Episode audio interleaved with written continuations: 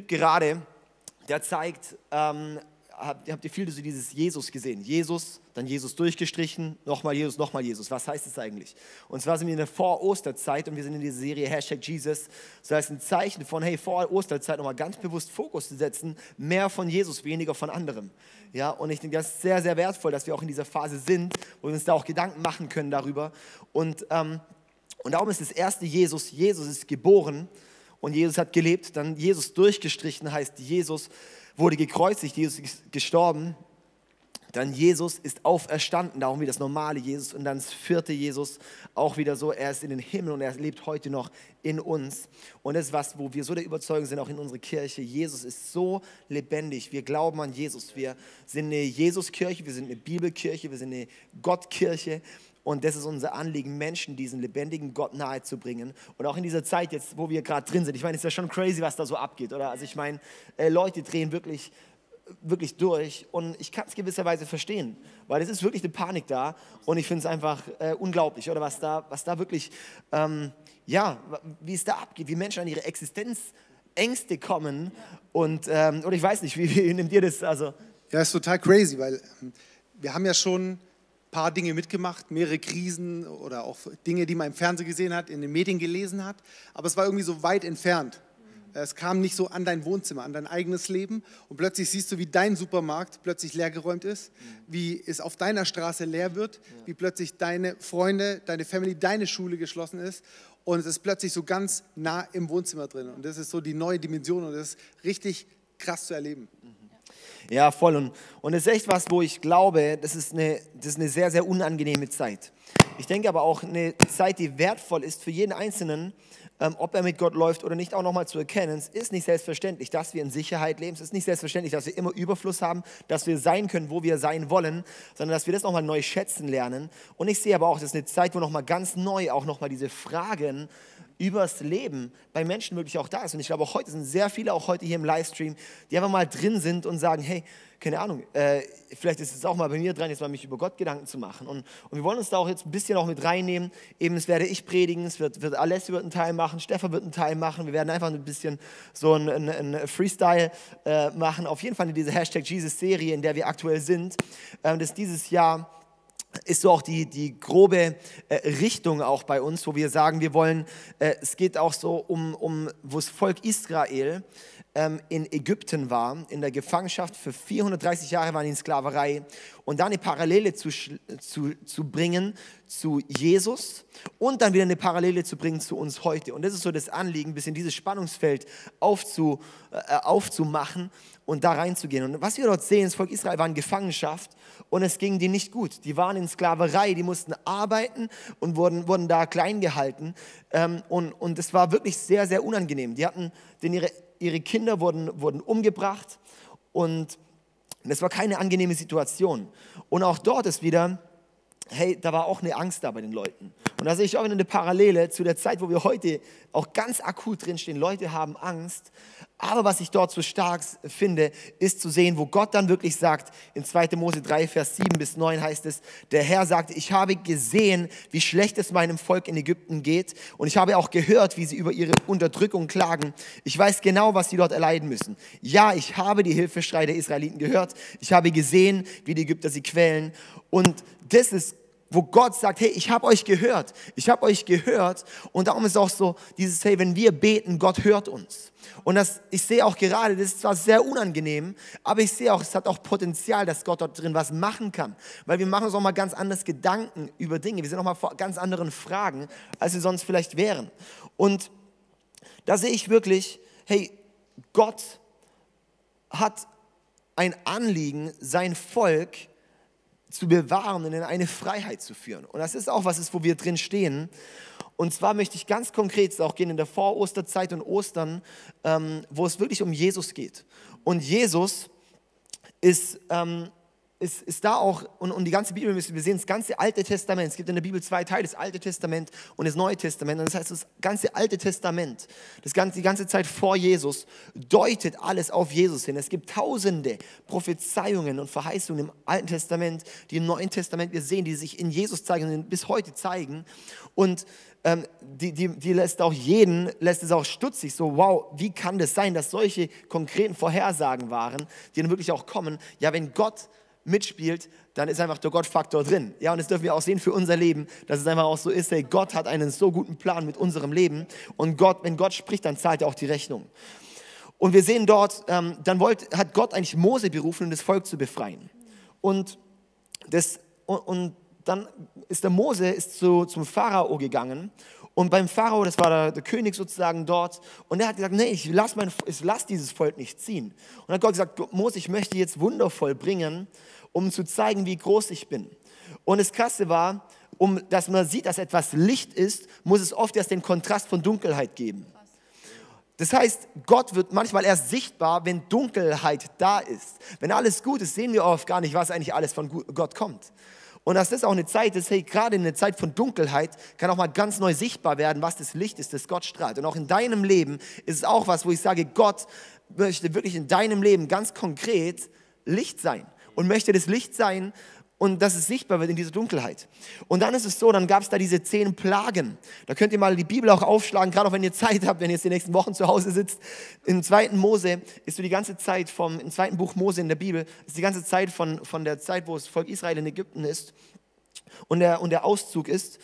Und äh, dort verordnet dann, dann die zehnte Plage ist die, dass alle Erstgeborenen von vom, Volk, vom ägyptischen Volk umgebracht werden. Und dass die sterben. Und das ist sehr krass. Da denken wir, wow, wie grausam ist sowas zu sehen. Und das ist wirklich auch grausam, müssen wir uns da überlegen. Ja? Die Sache ist die, dann hat Gott gesagt, hey, zu seinem Volk, hat zum Volk Israel gesagt, hey, wenn ihr, ihr schlachtet ein Lamm und dieses Lamm, dieses Blut nehmt ihr und streicht dieses Blut an eure Türpfosten. Und dann, wenn dieser Todesengel, ich möchte jetzt mal vorlesen, habe ich sogar uns den Vers hier dabei. In 2. Mose 12, Vers 23, da heißt es, wenn er das Blut an dem Türbalken und den Türpfosten sieht, wird der Herr an euren Häusern vorübergehen und euch verschonen. Er wird dem Todesengel nicht gestatten, in eure Häuser einzutreten und eure Erstgeburten zu töten. Das heißt, 2. Mose 12, Vers 23, wenn, wenn Gott sieht, dass dort dieses Blut dran ist, hieß es, wenn er das sieht, damit diese Todesengel dort nicht reingehen dürfen, wird daran vorbeiziehen dürfen. Und das was wir durch die ganze Bibel hinweg sehen, ist dieses, wenn Gott steht zu seinem Volk und Gott möchte sein Volk bewahren. Und das ist was, das ich so kraftvoll finde. Auch im Neuen Testament sehen wir, hey, ihr könnt im Endeffekt, ihr könnt sogar Gift trinken, Gott wird euch auch verschonen. Das heißt nicht, oh, jetzt probieren wir halt mal, jetzt äh, lass mal, lass mal testen. Das heißt überhaupt nicht, wir sollen Gott nicht auf die Probe stellen. Aber das, was ist, Gottes Schutz ist über seinem Volk. Gottes Schutz ist über den Leuten, die mit ihm laufen. Und, und das ist eben wieder das Krasse, wo wir dann sehen, hey, dieses Blut, dieses Lamm, das sie dort schlachten sollten und es an, an die Türrahmen machen sollten, ist jetzt wieder ein paar hunderte Jahre vorspringen zum, zu Jesus Zeit. Und zwar bei Jesus ist es so, dass ähm, Jesus hat auf dieser Erde gelebt als perfekter Mensch, fehlerfrei. Und es, dieses Lamm musste ein fehlerfreies, perfektes Lamm sein. Und dieses Lamm und Jesus ist perfekt gelaufen und er wurde dann gekreuzigt. Darum haben wir in allen Kirchen das Kreuz. Und das Kreuz steht dafür, für genau dieses Blutvergießen, für die Schuld und für eine Bewahrung, die Gott für uns hat. Und das ist so eine krasse und starke Botschaft, die Gott wirklich für unser Leben vorbereitet hat, wo ich da sehe, hey, und das ist die Osterbotschaft. Und wir sehen häufig Ostern, Ostereier, Oster dies und das und irgendwie ein bisschen Jesus mal noch da und Jesus und Kreuz ist mittlerweile einfach nur ein Symbol, ein Schmuckstück oder sowas geworden. Aber was es eigentlich bedeutet ist, das ist das Zeichen, ich gehöre zum Volk Gottes, aber ich gehöre nur zum Volk Gottes, wenn ich es auch annehme, wenn ich es ganz konkret sozusagen in Anspruch nehme für mein Haus, für mein Leben. Und das sehe ich als eine Botschaft für die Zeit, wo wir jetzt wirklich auch ganz konkret drinstehen. Ja, wo Gott, wo Gott sagt, hey, nimm noch mal ganz neu, verstehe noch mal ganz neu, dass Jesus sein Leben für dich hingegeben hat, dass da drin eine Vergebung da ist, dass da drin der Schutz steht, den wir haben. Und das möchte ich auch alle, und das ist eine Verheißung, die gilt für uns Christen. Und ich möchte dir auch sagen, auch in dieser Corona-Krise, wir dürfen auch wissen, hey, lass uns wirklich uns unter den Schutz von Jesus stellen, zu sagen, und Jesus, mein Haus und meine Familie stelle ich unter deinen Schutz, Gott. Und du wirst sehen, da steckt eine Kraft drin. Da steckt eine Kraft drin. Nimm das Abendmahl bewusst. Auch nachher an euch Small Groups, wenn ihr gerade zu Hause seid und wenn ihr euch da zusammentrefft. Nehmt gemeinsam das Abendmahl. Ja, wirklich auch als, als du dieses, hey, das Abendmahl steht für das Blut, das Jesus, von Jesus vergossen wurde. Ja, hey, das, ist, das zieht sich so krass durch. Lass uns das erkennen für diese Zeit heute. Ja. Ja, es, es, ist so krass einfach. Ähm, möchtest du euch mit reinnehmen in diesen Sprung eben so Altes Testament, so früher über Jesus? Was hat das ganz konkret mit mir zu tun? Ähm, weil die, ich habe vorher gesagt, die, diese Angst, diese Krise, was auch immer, das ist ganz persönlich. Es trifft mich, es trifft mein Umfeld, es trifft das, wo ich drin lebe. Und ähm, da ist es so pra praktisch, so ist es toll zu erleben, grandios. Ich habe es noch nie so kraftvoll erlebt, auch in so einer intensiven Zeit Gottes Wort praktisch in meinem Leben. Und ähm, ich finde es so stark, ich möchte euch kurz mit reinnehmen in die Geschichte aus Markus 4, wo Jesus mit seinen Jüngern unterwegs ist auf dem See. Und die sind unterwegs, die Bibel beschreibt uns, sie steigen ins Boot und wenn du die Geschichte kennst, dann weißt du, wie es weitergeht. Für alle, die dies nicht kennen, Jesus ist, wie gesagt, mit denen unterwegs, kommt ein Sturm und es sind erfahrene Seeleute. Und wir können davon ausgehen, dass sie gewohnt waren, auch mit Unwetter umzugehen. Aber es war eine Situation, die sie nicht mehr unter Kontrolle hatten. Und es hat ihnen Angst gemacht. Und die haben gedacht, sie werden sterben. Und was, was macht Jesus? Jesus schläft. Und ihr kennt vielleicht den Ausgang, wo Jesus dann, wo sie ihn wecken und sagen, Jesus, wir kommen um. Und dann sagen sie, hey, wieso, wieso ähm, habt ihr denn so kleinen Glauben? Und wir, wir kennen die Geschichte oft nur so losgelöst. Und das Interessante und der, und der Bogen ähm, wenn man sich so die Geschichte davor anguckt, spannend ist, mal so Geschichten im Zusammenhang zu lesen. Die Bibel ist sehr, sehr chronologisch oft und im Zusammenhang geschrieben. Und es sind nicht so einzelne Storys, sondern es sind im Zusammenhang. Und wenn man anguckt, in dem Kapitel beziehungsweise in den Versen direkt davor kommt dieses Gleichnis, wo Jesus mit seinen Jüngern spricht über dieses Glaube und Senfkorn. Wenn du Glaube hast wie ein Senfkorn, dann kannst du Dinge bewegen. Und ich finde es so spannend zu sehen, wie Jesus, er war ja nicht überrascht. Er war nicht im Boot, dass er gesagt hat, oh, jetzt kommt ein Sturm, äh, was machen wir denn jetzt? Sondern er war vorbereitet, deswegen konnte er schlafen. Und weil er das wusste, hatte seine Jünger direkt davor, also direkt in den Versen davor, darauf vorbereitet. Und wahrscheinlich haben sie sich nicht mehr daran erinnert. Wahrscheinlich äh, haben gesagt, die waren so rausgerissen aus ihrem, äh, ich meine, es war ihr Metier. Und sie waren in so einer Todesangst in ihrer gewohnten Umgebung, dass sie vergessen haben, was Jesus kurz vorher gesagt hatte. Und wie oft geht es uns so? Wie oft geht es mir so? Ähm, jetzt in der Situation ganz konkret gestern Abend, ich bin, bin hier heimgefahren nach der Probe und ich habe gemerkt, wie, wie, wie so eine Angst hochkommen will. Ich habe gesagt, Moment mal, ich bin, ich bin in meinem Metier, ich weiß, ich, ich kann reden, ich bin es gewohnt, äh, zu, vor Leuten zu reden der, und, und, trotzdem habe ich so eine Angst gemerkt. Und dann habe ich gedacht, das war auf einmal so konkret, weil ich die Kontrolle nicht mehr hatte. Ich bin ja eigentlich gerne so ein Control-Freak, habe alles gerne unter Kontrolle, aber immer wieder kommen wir in Situationen, wo wir es eben nicht mehr unter Kontrolle haben. Und dort dann so ganz praktisch Gottes Wort zu nehmen und sagen so, hey, jetzt nehme ich mir einen Bibelvers, in dem Fall war es, den habt ihr sicher vielleicht auch schon auf Social Media gesehen und wenn du ihn nicht kennst, dann lies ihn nach, ähm, wo, wo es heißt, Gott hat uns nicht einen Geist der Angst gegeben, der Furcht, sondern der Liebe, der Kraft und der Besonnenheit, des gesunden Denkens. Und ich habe ihn immer wieder im Auto ähm, vor mich her gesprochen.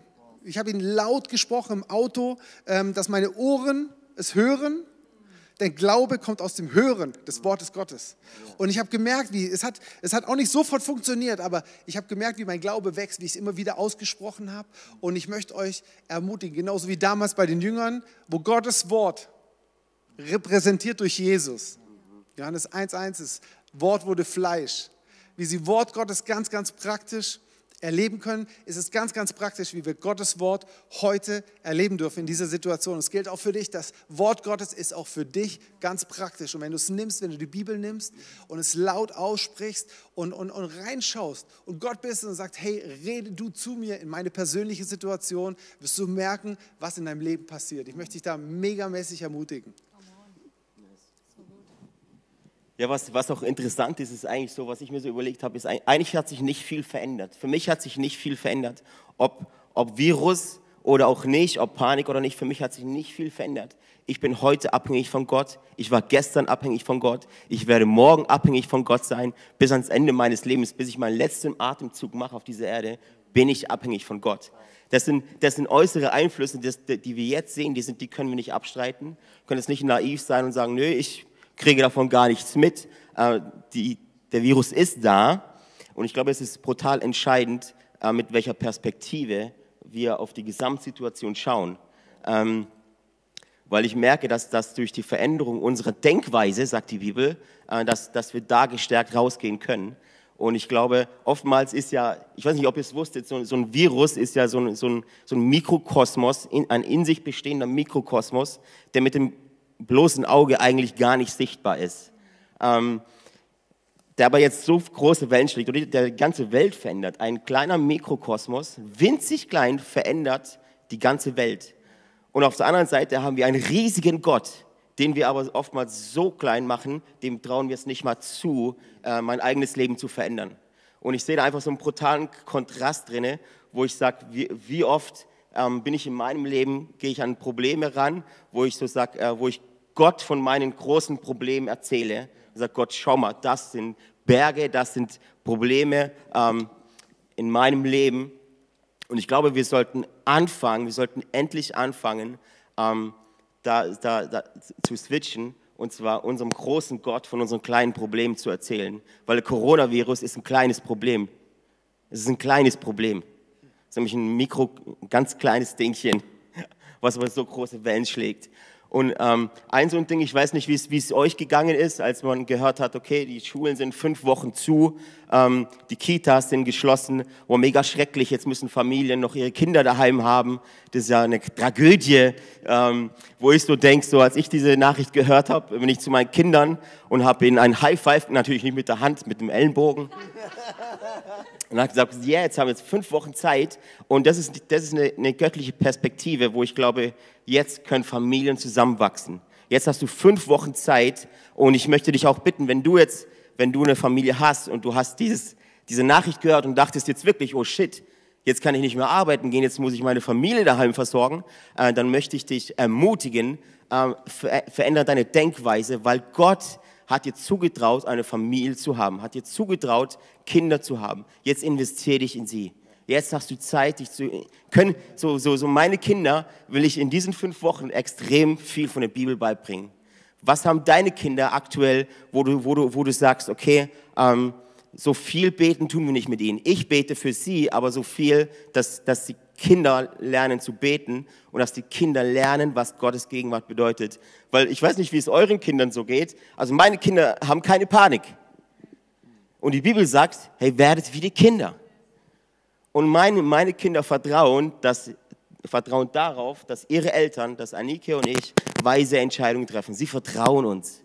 Und ich glaube, bei uns ist es einfach auch dran, äh, Gott zu vertrauen, äh, dass wir wissen, Gott ist immer, ist immer noch Gottes Plan, oder? Gott sitzt nicht im Himmel und sagt, boah, mit dem Corona habe ich jetzt gar nicht gerechnet, sondern es ist immer noch Gottes Plan und Gott ist in Control. Und unser Ding ist einfach, ähm, ihm zu vertrauen, die Perspektive zu ändern. Und jetzt hast du wirklich Zeit, ähm, dich mal als Familie, vielleicht macht ihr einen Plan, macht einen Fünf-Wochen-Plan, ähm, was ihr durchgehen wollt, wie, wie, wie ihr die Bibel lesen wollt, äh, wie ihr eure Kinder ähm, das Beten lernen, äh, dass sie das Beten lernen, ähm, um da einfach eine göttliche Kultur reinzubringen. Ähm, und ich glaube, das wird, wird so viel verändern. Ähm, ich glaube, dass Gott wirklich möchte, dass er in deinem Zuhause, in deinem Wohnzimmer, in deiner Familienkultur wirklich Einzug halten darf. Und genau jetzt ist es so eine gute Möglichkeit.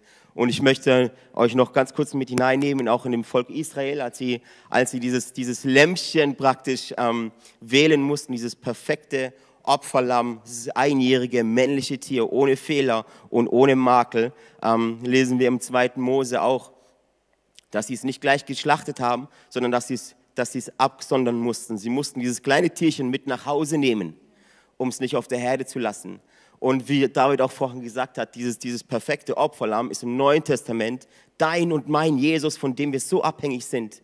Was für mich so bedeutet, vielleicht ist es jetzt an der Zeit vor Ostern, dass du dich neu entscheidest, du dich mit deiner Familie, mit deiner Small Group, du dich auch ganz persönlich, dieses perfekte Opferlamm, diesen Jesus Christus ganz neu in dein Zuhause zu holen, in dein Herz zu holen, dass du sagst, hey, und das ist eine Entscheidung, die ist relativ simpel. Und auch, auch, auch, auch hier merke ich, dass Gott keine großen Veranstaltungen braucht.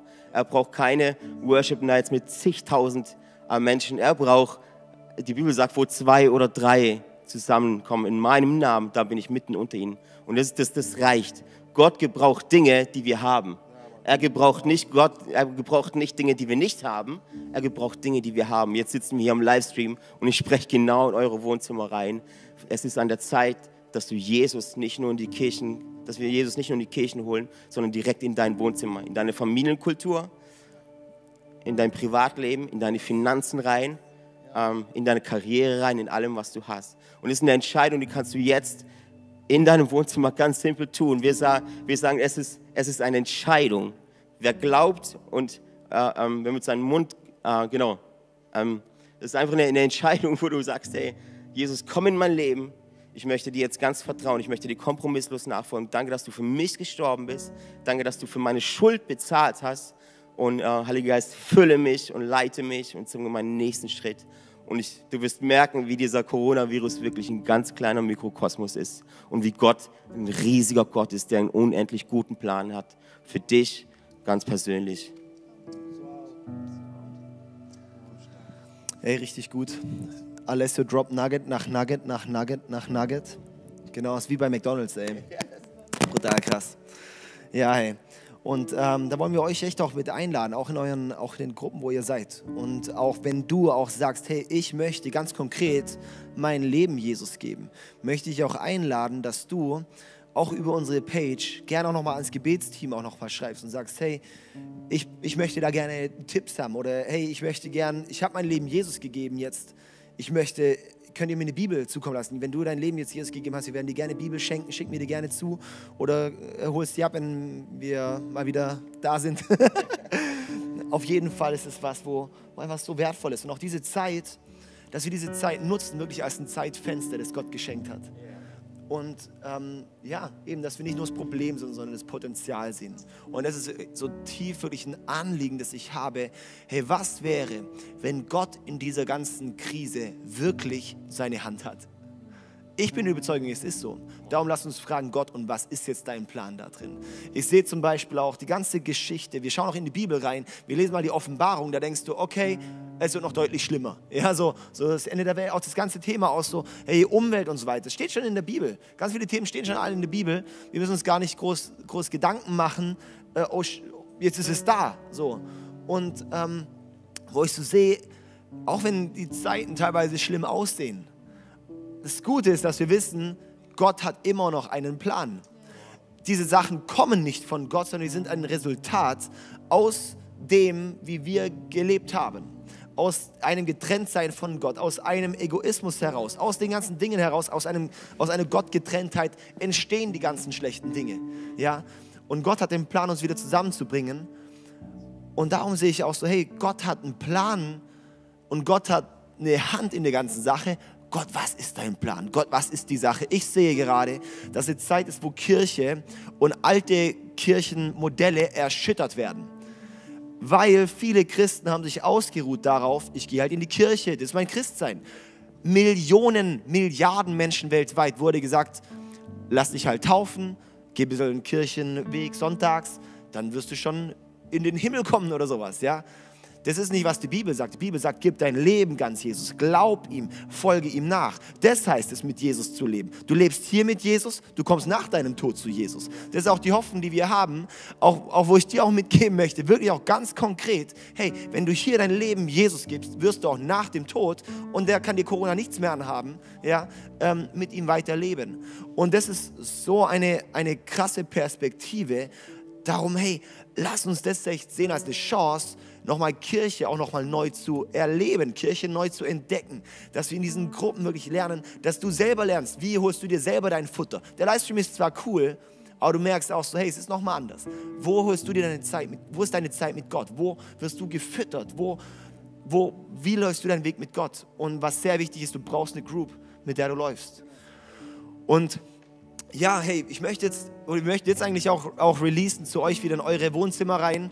Und zwar, ähm, genau, einfach zu euch in eure, in eure, ja, wo ihr seid, wo du bist, wo du gerade alleine bist, ob du mit anderen Leuten zusammen bist. In eine Zeit auch von, wirklich auch, das ist jetzt nicht nur und fertig und jetzt geht's weiter, jetzt ist einfach fertig, sondern nee, dass wir da, dass wir da weiter reingehen in dieses Thema, dass du selber nochmal beredet, dass du selber nochmal so einen Action-Step auch mit Gott macht.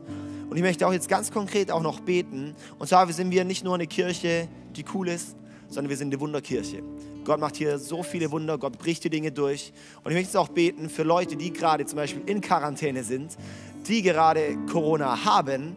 Und es sind wahrscheinlich mehr, als wir teilweise denken. Ja. Ähm, aber dass wir da jetzt wirklich auch für jeden, der irgendwie jetzt gerade auch eine, eine, Krankheit, der irgendwie merkt, hey, es schleicht sich gerade was an, es bahnt sich gerade was an, dass du einfach deine Hand mal nimmst und entweder auf den Kopf oder auf die Stelle, wo du merkst, hey, da tut gerade was weh, da ist gerade was nicht so ganz gesund, da drauflegst und einfach dann wirklich, dass ich dann jetzt hier bete und ihr könnt einfach auch wirklich auch das Gebet wie mit empfangen.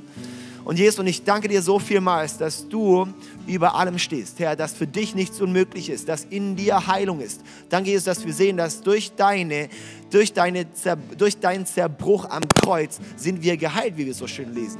Und Jesus, und ich danke dir, dass du jetzt jeden Einzelnen unter deinen Schutz stellst. Heiliger Geist, ich lade dich jetzt ein, dass du jetzt kommst in jedes einzelne Zimmer rein und dass du jetzt Heilung bringst. In Jesu Namen befehlen wir jetzt Corona, aus diesen Körpern rauszugehen kein Anrecht mehr darauf zu haben, den Körper lahmzulegen, den Körper zu lähmen, den Körper ähm, weiter runterzuziehen. Das, und ich befehle auch wirklich jedem einzelnen Körper ist in Jesu Namen, dass, dass dort auch keine Ansteckung mehr drin ist. Dass auch da nicht so weitergeht, sondern dass jetzt komplette Heilung kommt. Herr, ich danke dir für jeden, der gerade eine Erkältung ausbrütet, der gerade da irgendwie dran ist, wo, dass du jetzt da alles rausnimmst und dass wir gesund werden. Und dass das was ist, was das Volk Gottes in der Bibel immer wieder wie die haben nichts, wie geht es? Und es ist immer ein Zeichen für dich, Gott. Und ich bete, dass in dieser Zeit nochmal ganz neu ein Zeichen wird. Du bist so ein krasser und starker und guter Gott. Danke, dass wir mit diesem Glauben rangehen können, auch mit dieser Perspektive rangehen können, weil das ist die Bibelperspektive, das ist die Gottperspektive. Und ich danke dir, Herr, dass du Dinge aufbrichst und durchbrichst in Jesu Namen. Segne mir jeden einzelnen Stellen, jeden einzelnen unter deinen Schutz, Gott. Amen. Amen.